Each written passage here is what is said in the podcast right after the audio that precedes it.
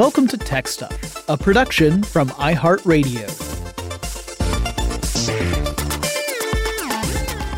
Hey there, and welcome to Tech Stuff. I'm your host, Jonathan Strickland. I'm an executive producer with iHeartRadio, and I love all things tech. And back in March 2020, which according to my notes here, was approximately a billion years ago, I did an episode about the video social media platform TikTok. Now, in case you have somehow missed out on the TikTok craze entirely, I'll explain what that is briefly. It's an online video sharing app that lets users create videos Typically, stuff like lip syncing videos using an archive of sound clips, but they could also shoot very short, like, you know, 15 second long videos that could be anything from a stunt to a joke. Uh, they can even create really sophisticated editing tricks to make it look like you're doing you know magic tricks and stuff uh, they could use reply feature to create a duet like experience where uh, you can create a video that's sort of in response to a previous video and have them play side by side and create the appearance of an interaction between the two. It's pretty cool stuff.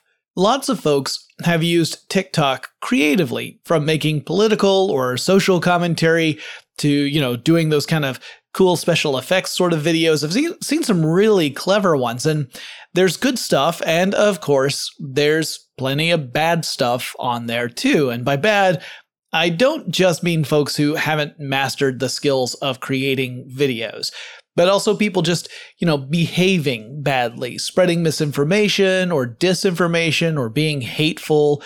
In other words, it's a microcosm of the internet at large. TikTok was already in the news back in March. Now it's August 2020. I, I had to look to make sure. And uh, TikTok is popping up in headlines again, and enough has happened since that March episode that I kind of needed to do another episode about this. Part of that is because the President of the United States has a bit of a vendetta against the service.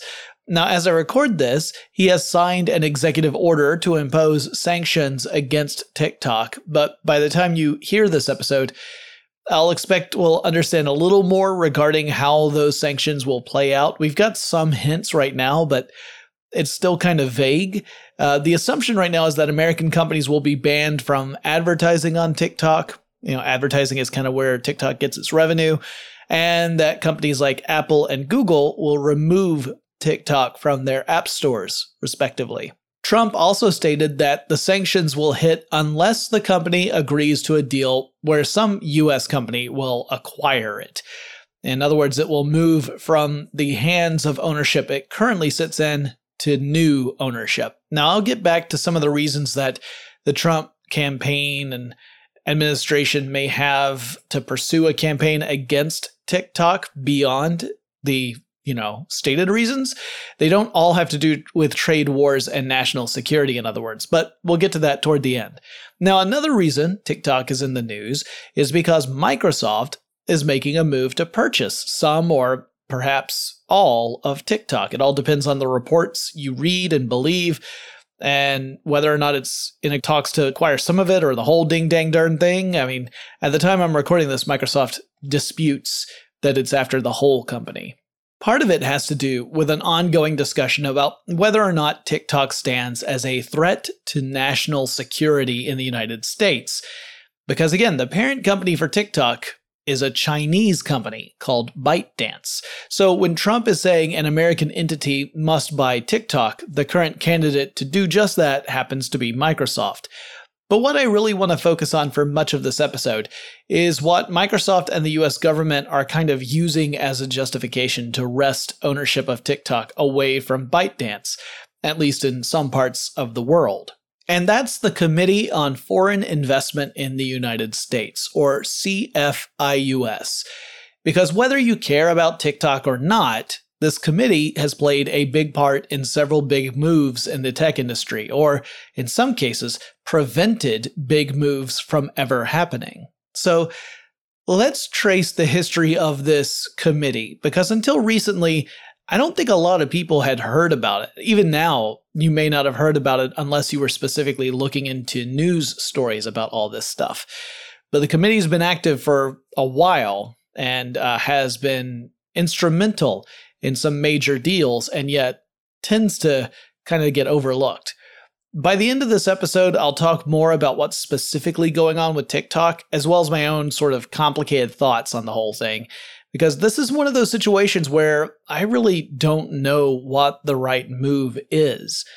Now, like a lot of historical stories, it can be tricky to figure out just where I should begin with this one. I mean, you can cite a specific law or action, but chances are whatever you cite will have a precedent. And I don't want to trace this all the way back to the founding of the United States or even further back than that, but really we need to focus on the modern industrial age. So for that reason, I'm going to talk first about the War Powers Act of World War II. In 1941, Japanese forces attacked the US at Pearl Harbor in Hawaii.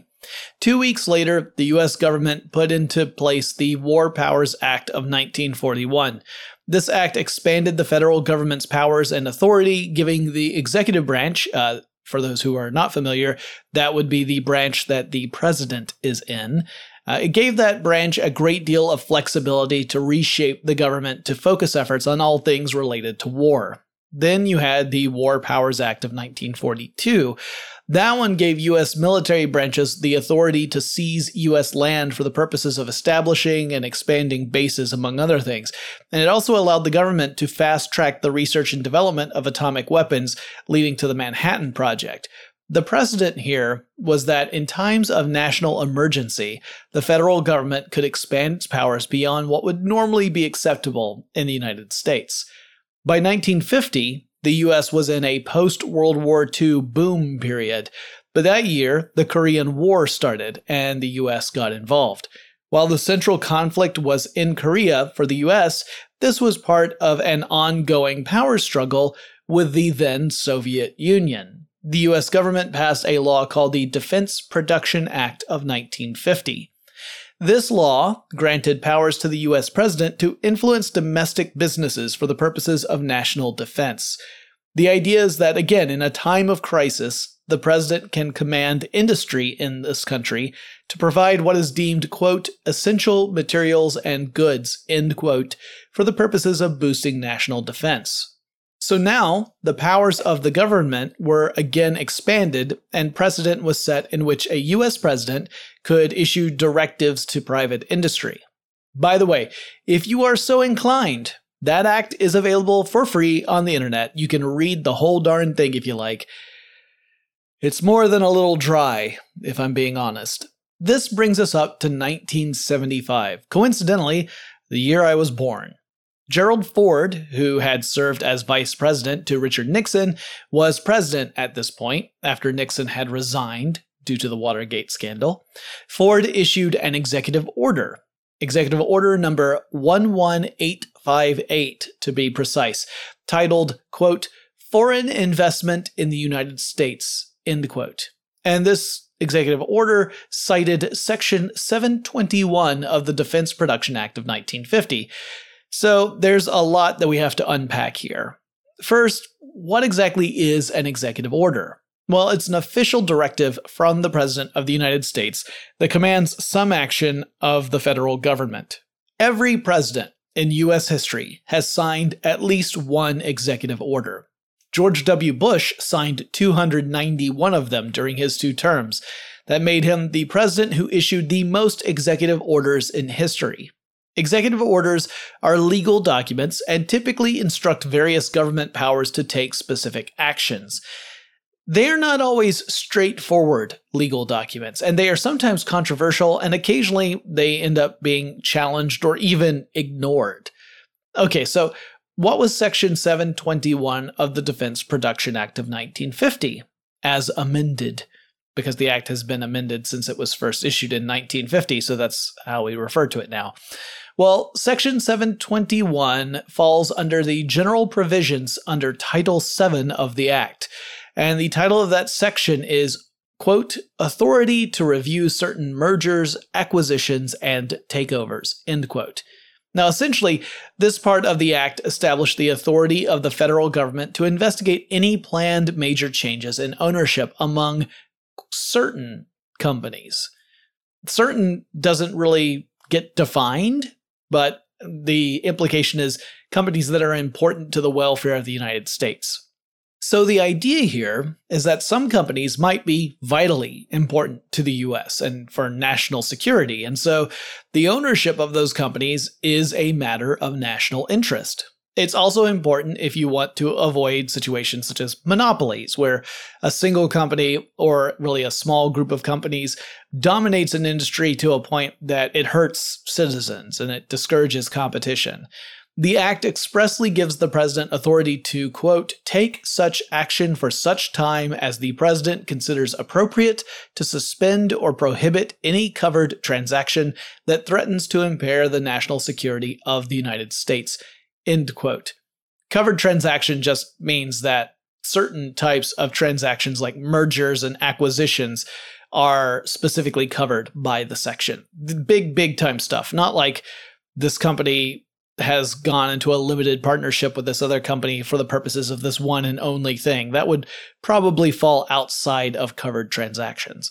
So the US president may halt any covered company transaction that could stand as a threat to US security. Now, there's a lot more nuance to this, but there's not much point in going through it all in this podcast. It would get bogged down super fast.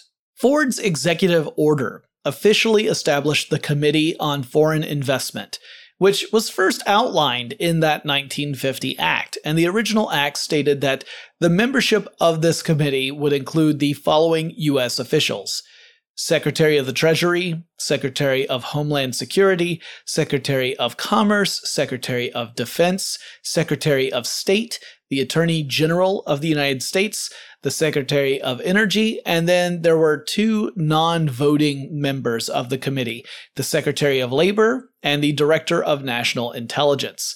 Now, these are mostly appointed offices, meaning the president appoints those officers. Some of them require confirmation from the Senate before that can happen.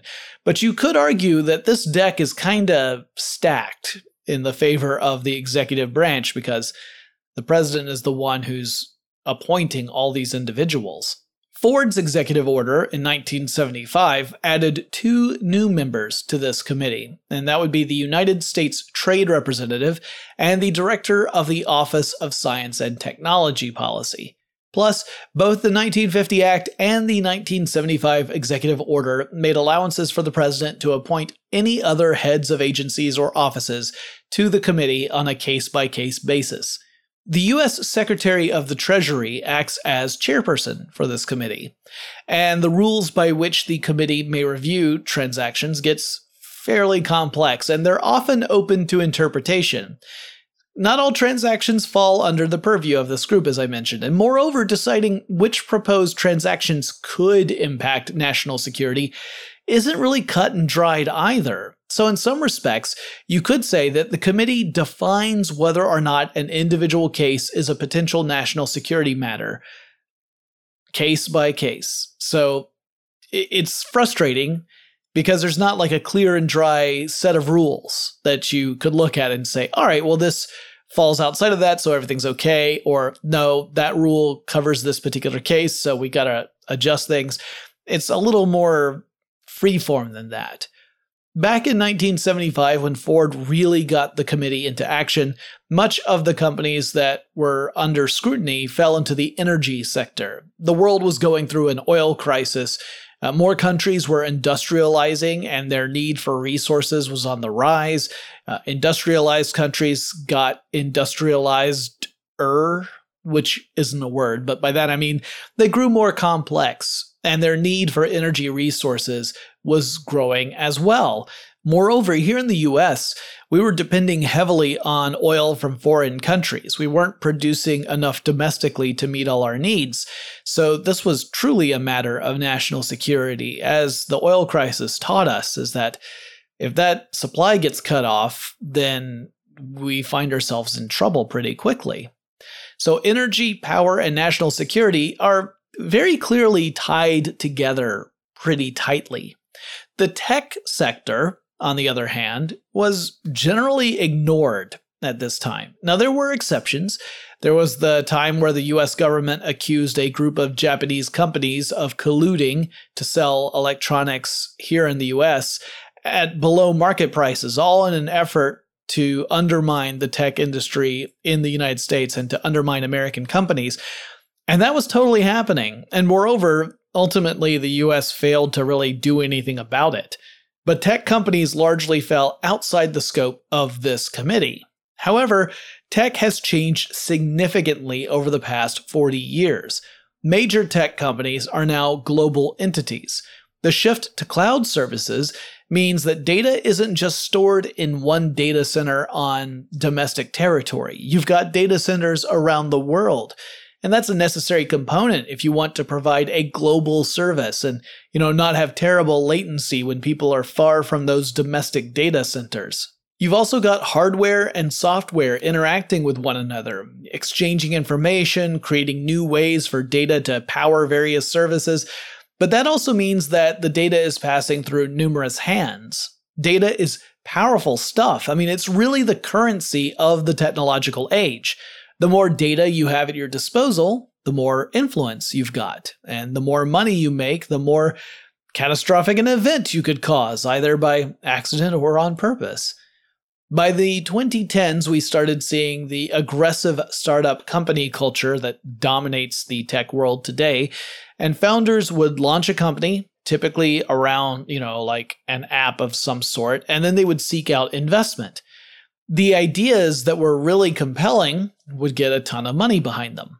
For a lot of tech company founders, the goal was never necessarily to build a working, profitable app as a, a sustainable business, but rather to create an idea that is so interesting that some other more established entity, like an enormous company on the the scale of Google, would sweep in and then purchase the whole ding dang darn thing for like a ridiculous amount of money. Then, as a founder, you could either go buy an island somewhere, or better yet, you do the whole dance again, only with a new idea.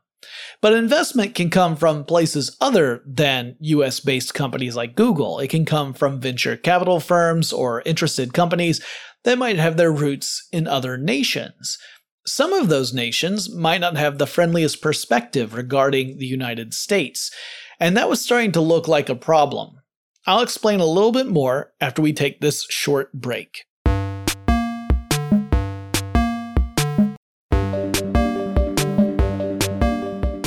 So, there was a growing realization toward the end of the 2010s that, you know, maybe data is important.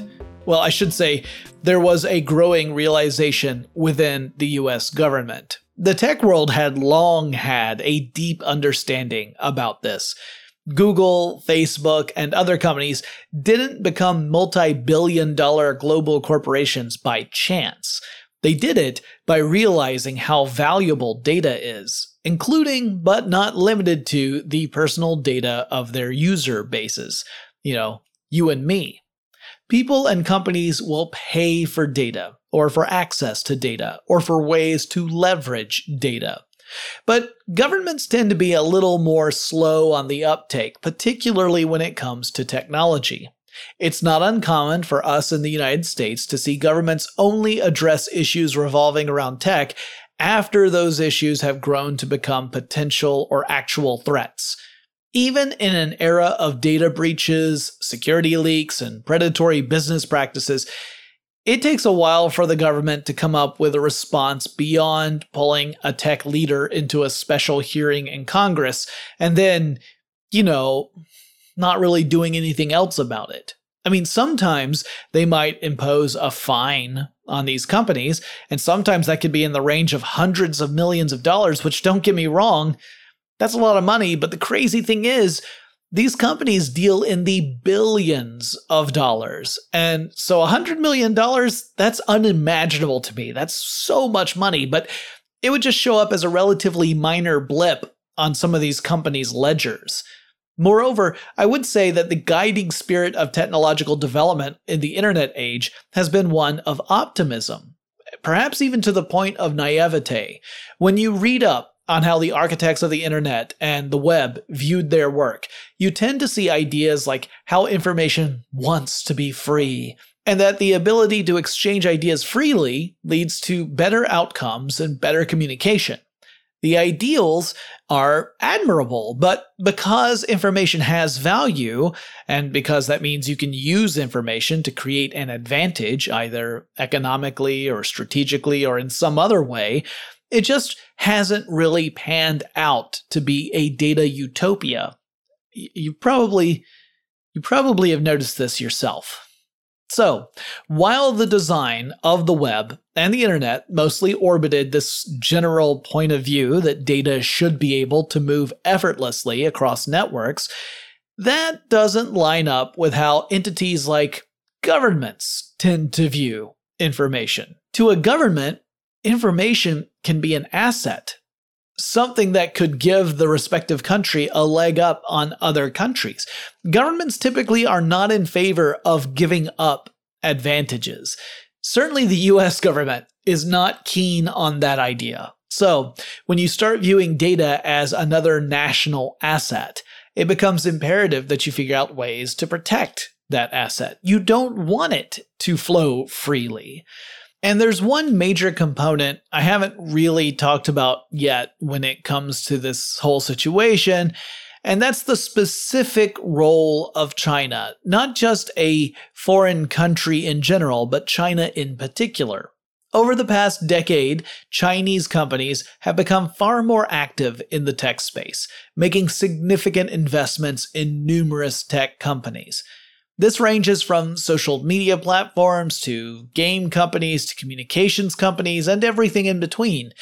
And that has raised concerns in some other nations, particularly in the United States. A big reason for this is that China and the US frequently find themselves on unfriendly terms. It's not quite a full on Cold War status like the United States had with the good old USSR, but it's not buddy buddy the US and China depend heavily on one another economically, and that makes things particularly tricky. At times, one country will attempt to put leverage on the other through various trade restrictions or sanctions or levies or whatever. We've seen that quite a few times over the last couple of years, but there's a concern in the US that if China gets much more influential, it will become the leading world power and possibly extend its influence beyond its own borders and beyond economic influence. China's government is very different from the United States the country has a lot of state backed companies, meaning the Chinese government will actively support certain companies and give them a huge boost in capability or limit any competition that they might face from foreign competitors. By the way, there's a whole discussion we could have about how in the United States companies can sometimes get similar benefits, but that's a topic for another show. And a huge issue for the United States is that the Chinese government is effectively dominated by the Chinese Communist Party. This party is involved, sometimes at very intrinsic levels, in pretty much every aspect of life in China, including business. The government requires companies operating in China to reserve a spot in their committees for representatives of the Communist Party. This pretty much fundamentally goes against the economic philosophy of the United States, which typically condemns the government getting involved in any sort of decision making capacity for an individual company. Another big kicker is that back on June 27, 2017, the Chinese government passed a law which the world at large generally refers to as China's National Intelligence Law. The law created obligations for Chinese companies and citizens and to certain foreign individuals operating within China. As Murray Scott Tanner, writing for the website lawfareblog.com, puts it, the law, quote, repeatedly obliges individuals, organizations, and institutions to assist public security and state security officials in carrying out a wide array of intelligence work. End quote. This blog, which I highly recommend, by the way, breaks this down into segments. It explains that the law includes language giving Chinese intelligence agents the authority to go so far as to not just demand cooperation from companies and citizens, but even go to the limits of uh, commandeering the communications equipment, transportation, buildings, and other facilities of individuals as well as organizations and government organs. Now, Tanner points out that the vague language of the act means that Chinese officials can take a fairly broad approach to interpreting and executing upon it, which was probably by design. An earlier draft of the law specifically mentioned enterprises and companies, but the government struck that language from the law before they passed it and made it more general with words like organizations, which leaves room for interpretation as to whether the government would assume authority to compel a company to cooperate with intelligence demands. Could this mean that a company operating in China would be obligated to hand over data to the Chinese government if intelligence agents demanded it? There are a lot of foreign companies that are operating in China. Google, Apple, Disney, AT&T, Belkin, Sony, all of these have branches in China, which makes sense. The Chinese population represents an enormous market, and expanding there is a no-brainer from a revenue standpoint. At some point, you're going to find it hard to continue to grow in a saturated market, so getting into a relatively new market is incredibly valuable. It's like discovering a new continent and going on a land grab. Moreover, what about companies that aren't in China but end up being acquired by Chinese companies or investors? For example, the Chinese company Tencent has spent billions of dollars investing in numerous video game developer and publisher companies around the world. Tencent outright owns the company Riot Games, which produces the game League of Legends. Tencent has a 40% share of Epic Games, which makes Fortnite. And not too long ago, Epic Games launched the Epic Games Store, a competitor to Valve's Steam platform. Tencent also owns 5% of Ubisoft, a company that has recently been in the news for some pretty awful stuff. I may have to do a full episode on that in the future. Though I should point out that Tencent's stake in Ubisoft came with certain conditions. Among them, that Tencent wouldn't be allowed to purchase more ownership in the company or more voting rights in the company. But since Tencent is a Chinese company, does that mean that the obligations Tencent has to the Chinese government extend to the properties that aren't actually in China? If an intelligence agent from the Chinese government went up to, to Tencent executives and said, hey, you have to hand over all the data you have on League of Legends players. Would that mean that Riot Games would be forced to do that? That's a troubling question, and the US government felt that the country needed a new approach to protect itself. The Committee for Foreign Investment in the United States didn't really have jurisdiction over tech company transactions, but this was a growing concern because of foreign investment in those companies and the world's growing reliance on tech companies in general. And so in 2018, the government passed the Foreign Risk Review Modernization Act, or FIRRMA. F I R R M A. This was, to use a video game term, a power up for the committee, giving it more powers to investigate proposed tech company transactions and potentially intervene in them. To quote a summary of the act, quote, the Foreign Investment Risk Review Modernization Act of 2018, FIRRMA, expands the jurisdiction of the Committee on Foreign Investment in the United States to address growing national security concerns over foreign exploitation of certain investment structures which traditionally have fallen outside of CFIUS jurisdiction. Additionally, FIRRMA modernizes CFIUS's processes to better enable timely and effective reviews of covered transactions. End quote. And again, the term covered transactions refer to typically really big corporate moves like acquisitions and mergers. But FIRRMA expanded that to some other categories, such as the quote, purchase, lease, or concession by or to a foreign person of real estate located in proximity to sensitive government facilities, end quote. So if you had a startup company, tech or otherwise, and it happened to be in an office campus that also included, say, a government office with sensitive files, your business could potentially fall under this category, and any investment from a foreign individual or company could come under its scrutiny, The idea being that maybe that investing party is really more interested in getting close to those sensitive files and doesn't really care about the company at all. It's more about opportunity. Now, this also included any transaction that would allow foreigners access to, quote, non public technical information, end quote, other than what is available to, you know, any shareholder who holds stake in the business. It also expanded the parameters of the committee's powers to cover any change in a company's structure that would result in foreign control of a U.S. business. FIRRMA boosted the amount of time the committee has to investigate a proposed company transaction. Before FIRRMA, the committee had a deadline of 30 days, but now it's 45 days plus an option for a 15 day extension in, quote, extraordinary circumstances, end quote. Now, I'm not certain what merits qualification as an extraordinary circumstance. The Act doesn't really give any indication of what that means, and I suspect that circumstances can get really extraordinary pretty quickly due to a lack of clarity around that. Isn't the law fun? See, this is why I love covering tech. Tech typically either works or it doesn't work. If it works, you can get to the bottom of how and why it works. And if it doesn't work, you can look at it to see where the problem is, whether it's a faulty part, or a faulty process, or maybe the whole technology is based on something fundamentally unsound from a scientific perspective. Theranos.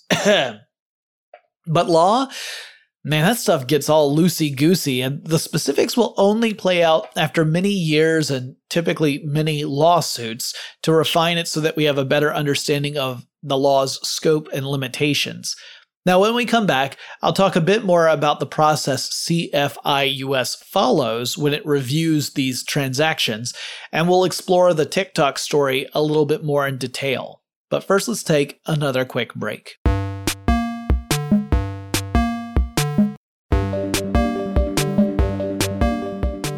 I think it's pretty safe to say that the major reason the US government passed FIRRMA was China's growing involvement in the US economy and the tech sector in particular. Not that the laws only cover Chinese involvement, but I'm pretty certain that was the impetus to pass these laws. So, what's the actual process for the committee to get involved? Well, usually the parties that are interested in having one of these covered transactions will actually bring the case to CFIUS for review. The purpose of this is to identify any potential hurdles and address any concerns so that the transaction can go through. Otherwise, the parties might get deeply involved in a process that ultimately the US government stops somewhere down the line or reverses. And that could mean billions of dollars lost in the process. So rather than risk failure down the road, these companies will voluntarily bring their proposed transactions to the committee for consideration. And best case scenario, the committee says, we have no response to this. It's fine. And everything can go through. But the committee has 45 days without that 15 day extension, that is, to review the parameters of the deal. And the committee looks at a really long list of potential issues, including how much influence, if any, the foreign entity will have over the business operations and assets of the US based company.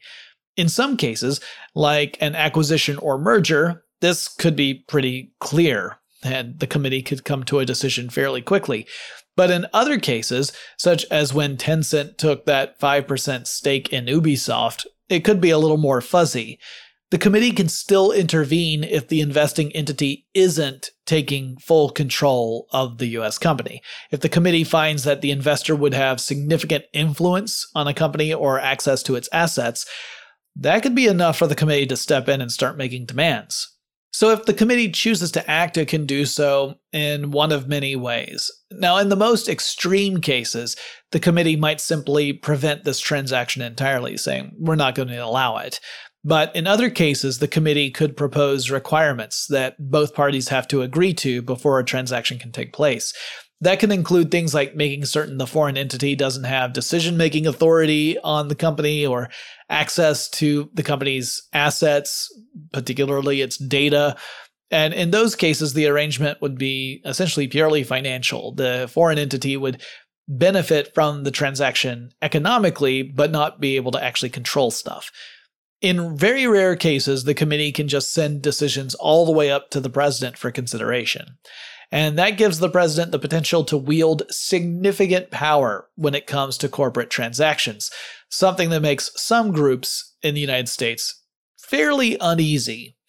For example, in 2018, President Trump blocked a proposed acquisition in which a company called Broadcom would purchase the semiconductor company Qualcomm for $117 billion. Now, this particular story gets confusing because if you look up Broadcom, you'll see it is apparently an American company. And you look up Qualcomm, and that's an American company too. So, if they're both domestic companies, why did CFIUS get involved? That's all about foreign investment. Well, the whole story is complicated, but operations for Broadcom had moved to Singapore until 2017. And that's when the company legally relocated the home address from Singapore to the US. Ironically, they did this specifically, or at least largely, to avoid CFIUS issues, because they would become a domestic company. However, ownership of the company is still rooted in Asia. So while the company has a US address, that apparently was not enough to satisfy CFIUS or Trump and so the proposed acquisition got the axe. The committee can also force companies to reverse transactions well after they've already happened. CFIUS ordered Chinese investors to divest from Patients Like Me, which was a healthcare startup. The investors had already poured money into this startup venture. Uh, and the same thing would happen with Grindr, a dating app for the LGBTQ community. Chinese investors poured money into that too. So both startups deal with a lot of very sensitive information, you know, healthcare information, location data, preferences, all this kind of stuff that is really important to individuals and could pose as a security threat in general. And the committee deemed that this posed as a potential threat not just to personal security, but national security.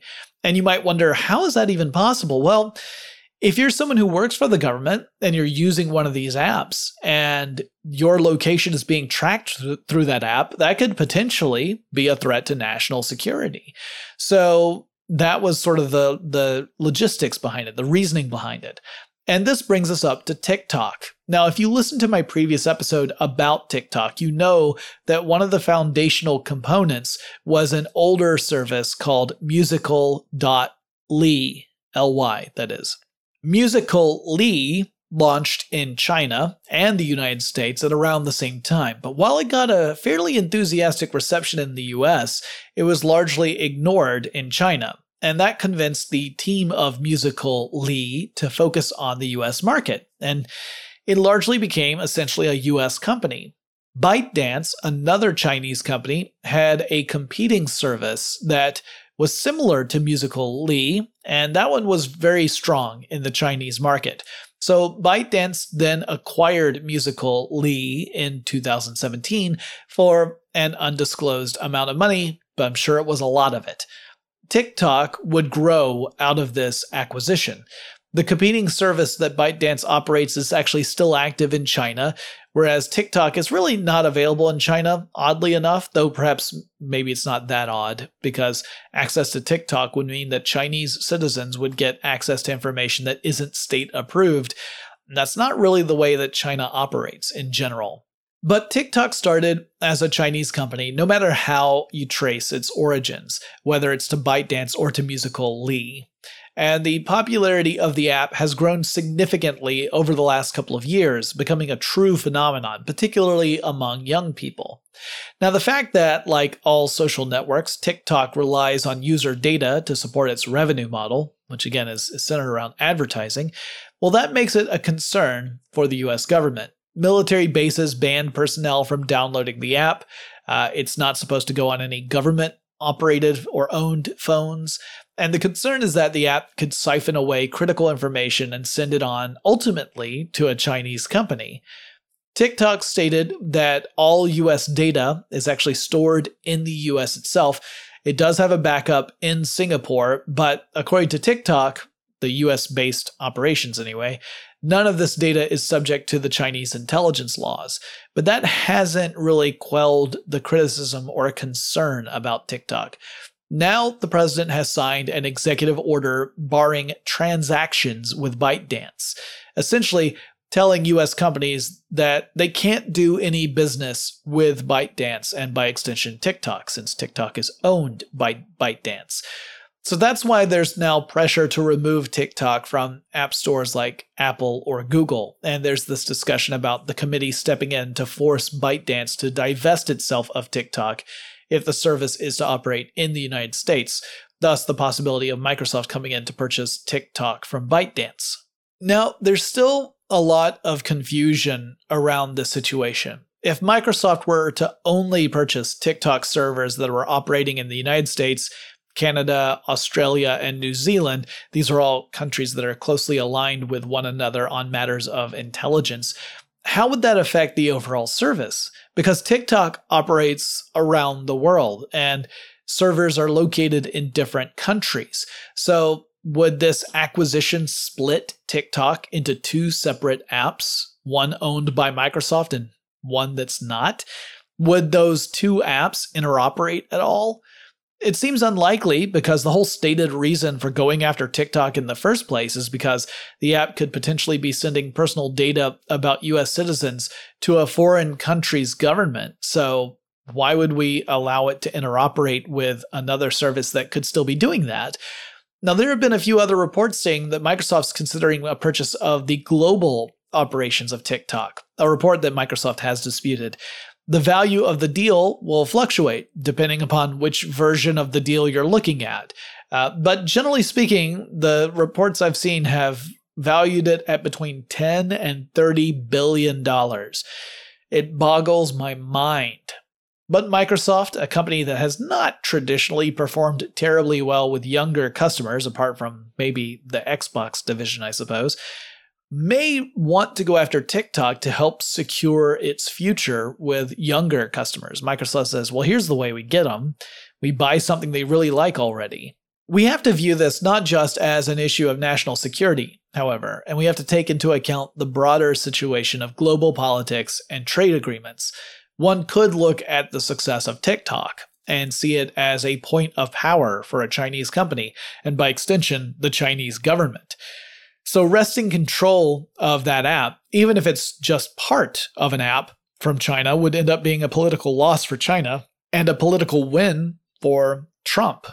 So complicating matters is that TikTok users, most of them younger, have become extremely active over the last several months during the global response to the COVID pandemic. In other words, what else is there to do? You might as well make a whole bunch of videos. But some of that activity is political in nature. People have been using TikTok to kind of organize politically. And much of this action has been critical of the US president and the US government's handling of the COVID 19 crisis. I totally get it. Anyway, it's hard to get away from the feeling that some of the US government's response to TikTok might be backlash against a user base that has been outspoken about perceived failures in the US government, whether it's from COVID or the Black Lives Matter movement or many other social issues. So some say that maybe this is a move to try and quiet a voice that has been troublesome for the US government. Then we have the competing services that have started to spring up that are attempting to take advantage of this whole situation and to try and get some of the success that TikTok has enjoyed. The most famous of these, I think, is Facebook introducing the feature called Reels, R E E L S, on Instagram. And I don't think there's any way you could argue it wasn't inspired by TikTok. In fact, some people go so far as to say it's essentially a copy of TikTok. So what options are open right now? Where are we going to go next? Well, TikTok could remain under ByteDance's ownership, and it could even shift all operations back over to China or to other countries.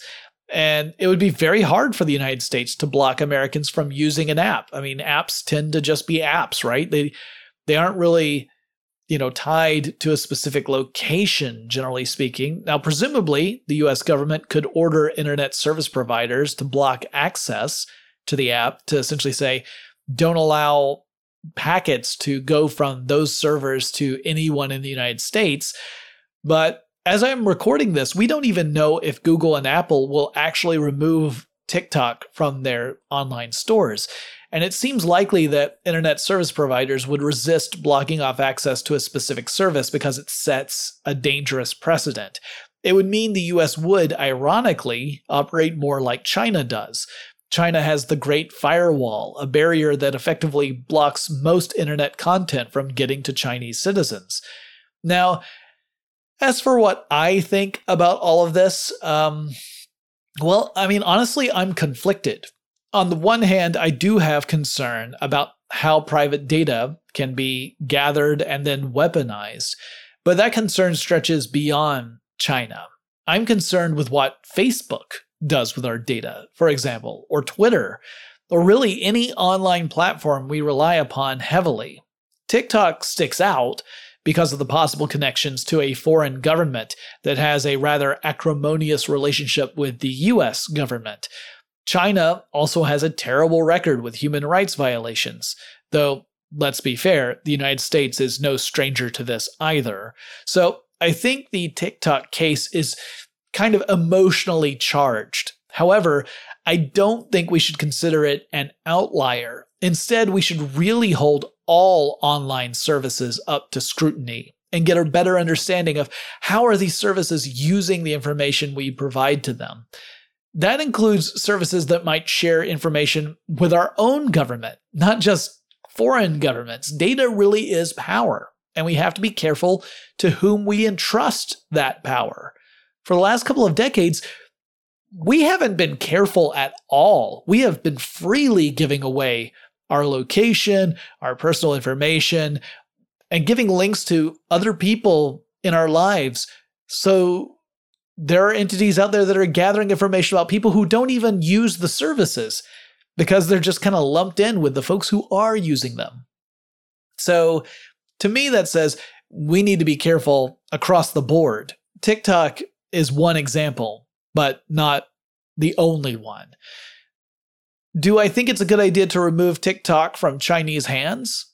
Well, I mean, I guess that really depends on where it goes to and how the new owner will handle the service and whether the outcome is actually better for users or not.